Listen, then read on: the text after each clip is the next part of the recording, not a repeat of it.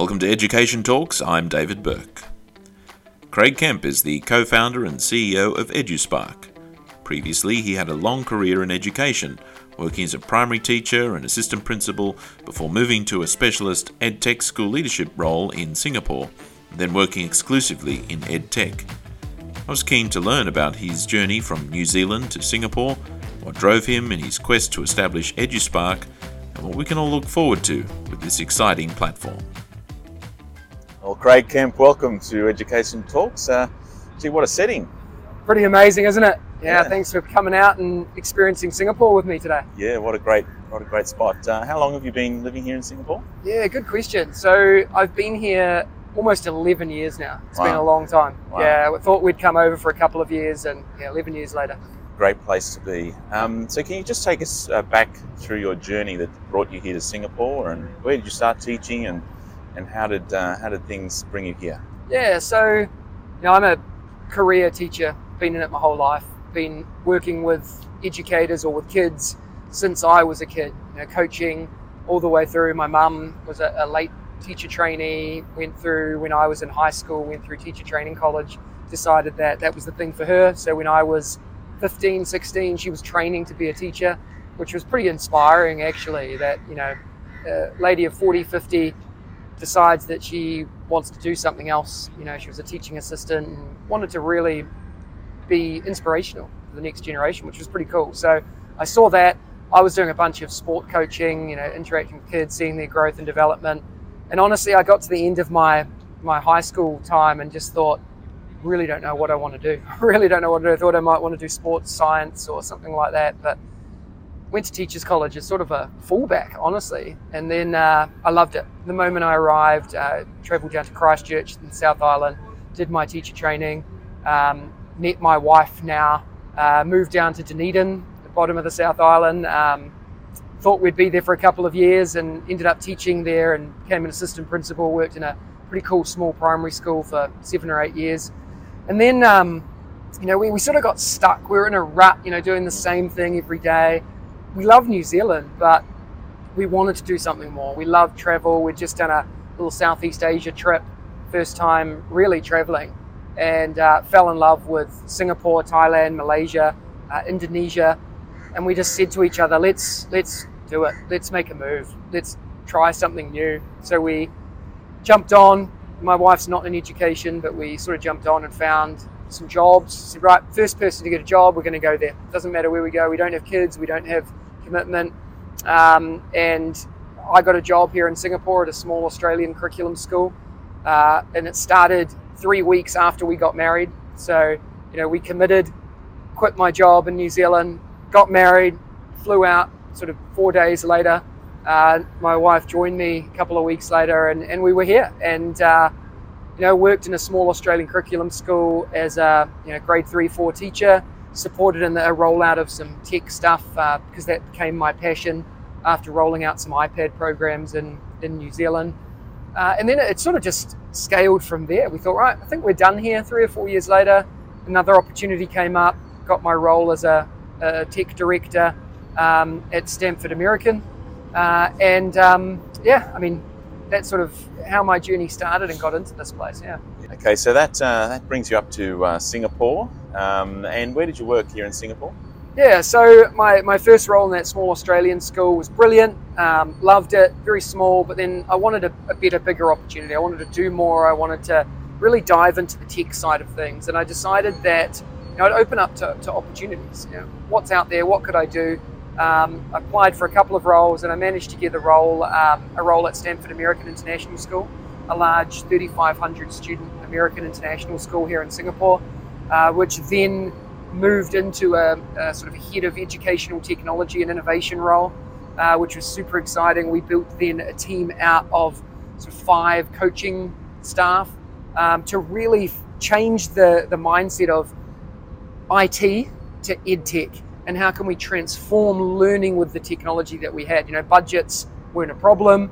Um, we, we were able to use the technology we had, but it really wasn't impacting learning. So we developed an amazing team of people who I now call my close friends, and you know we worked together for several years, um, four years at Stamford American, built a pretty amazing program, had the opportunity to share that out um, around the world as well.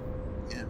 So, at what point did you then sort of decide that you wanted to step out of schools? Yeah, it was um, it was a tough decision. You know, I at that point I had started speaking because of the success of our programs and the work that we were doing. So I was traveling to places like Australia, all around Asia, speaking, um, starting to do the circuit a little bit in terms of speaking and sharing. And I, while I liked it, I didn't love it, and I, I liked sharing. But I'm really an introvert. You know, I come across as an extrovert, but I'm really not. You know, I I prefer sitting at home in my pajamas, you know, just chilling out, learning online. That's my, my jam. But I do love connecting and engaging with people, and I do love sort of sharing that out. So it got to the point where I was doing so much that it was like two full time jobs. I was traveling to Australia for two weeks in my holidays, working with schools, building strategy, um, you know, traveling to, to Europe. I was in Spain and then all across Asia.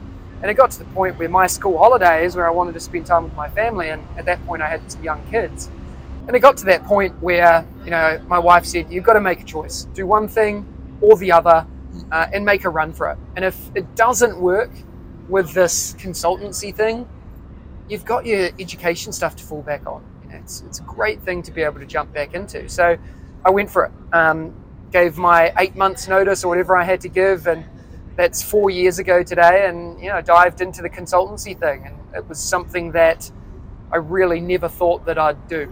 Uh, you know, the, the word consultant to me as a teacher was always like a, a dirty word, and I can't do it. Don't want to dive into it. Um, but but yeah, here I am now. So, Craig, what are some of the strategies that you work on with schools in relation to implementing a successful tech program? Yeah, I mean, the, the work that I do with schools is quite diverse in nature, but I do a lot of work around stepping back and starting with an audit. And one of the things I always recommend is do an audit, not of tech tools necessarily, but of people.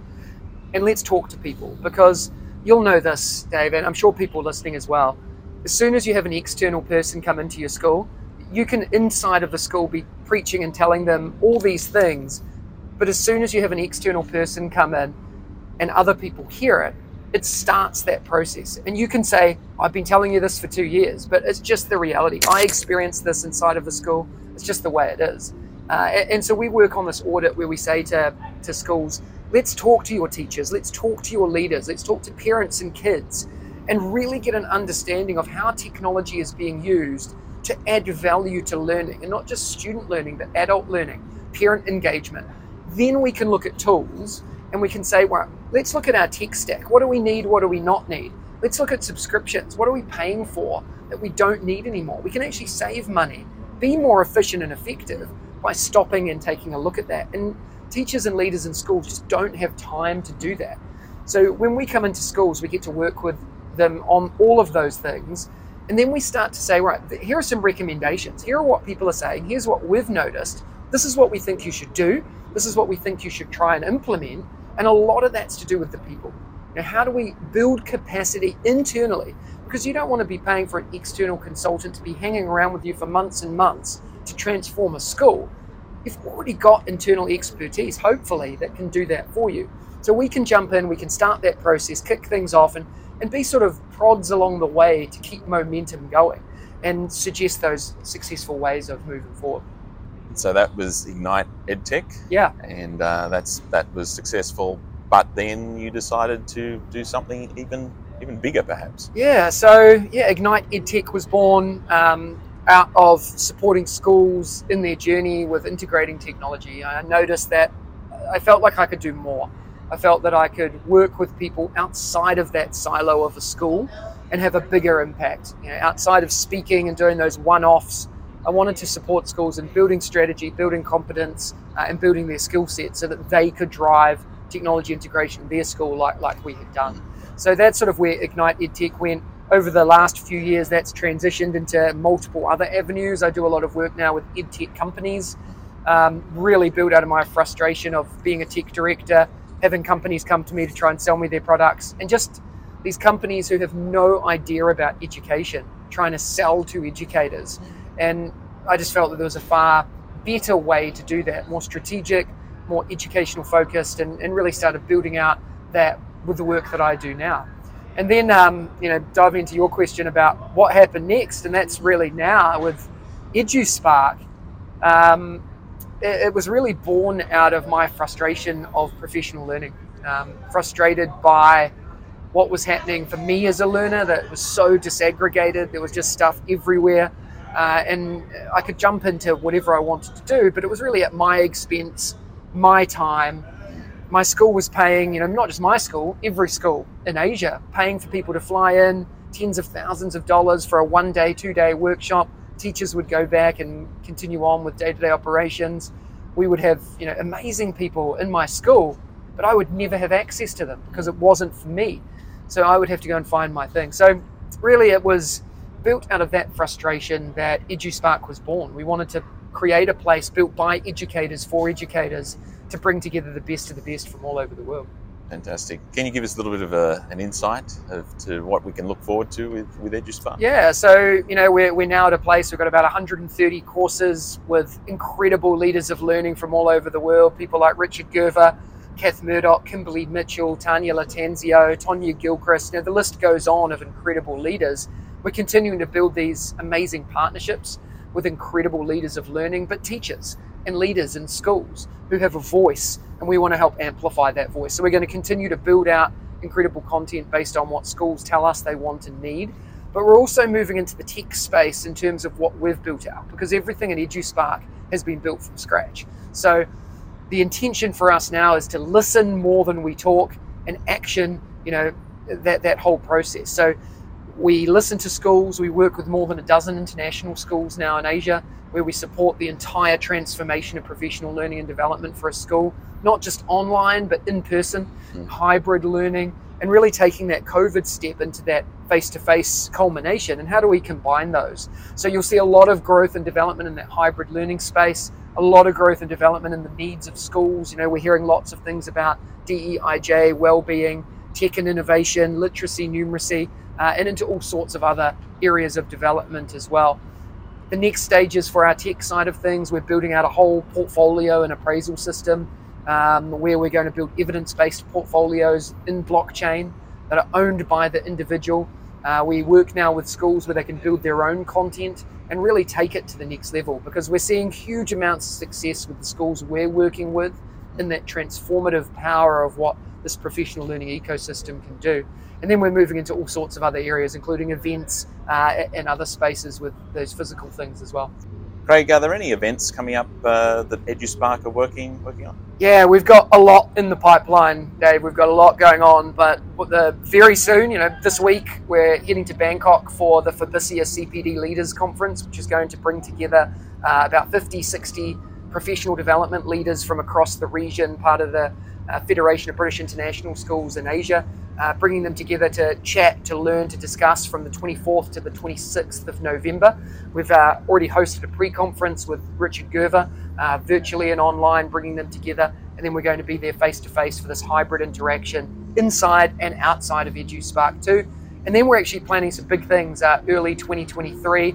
Uh, March, we're looking at some events in, in Bali uh, where we're going to bring together some inquiry learning leaders uh, for some hybrid learning events. We're also going to uh, August and September next year, bringing together people to the Maldives, uh, probably Singapore, maybe in Thailand, uh, leaders, teachers, uh, all within that space to start this hybrid experience. We've also got some fully virtual events coming up, and anyone interested in events or bringing together people for learning opportunities, we'd love to have a chat because we've got some really cool different ways of doing things now that we'd love to experience and, and work together on. It's very exciting, and in fact, there's a link just down here that will get you to uh, EduSpark. You can check it out. Um, now, something else which is exciting is, of course, you're the host of the Ignite EdTech podcast. And uh, a question that you ask your guests each week is uh, what is your favorite uh, EdTech tool? Yeah. Would you like to share yours with us? Yeah, absolutely. So uh, it was something that I started a wee while ago to try and bring together the best of the best from actual practice. Um, and uh, I actually never get asked this question. I'm on the other end normally asking the question. It's much easier over here. Yeah, it definitely is. But you know, I always have sort of two standout tools that I always come back to. One is Flipgrid or now Flip. You know, for me, it's just this incredible free tool that anyone can get their hands on to get the best out of their kids or even their teachers.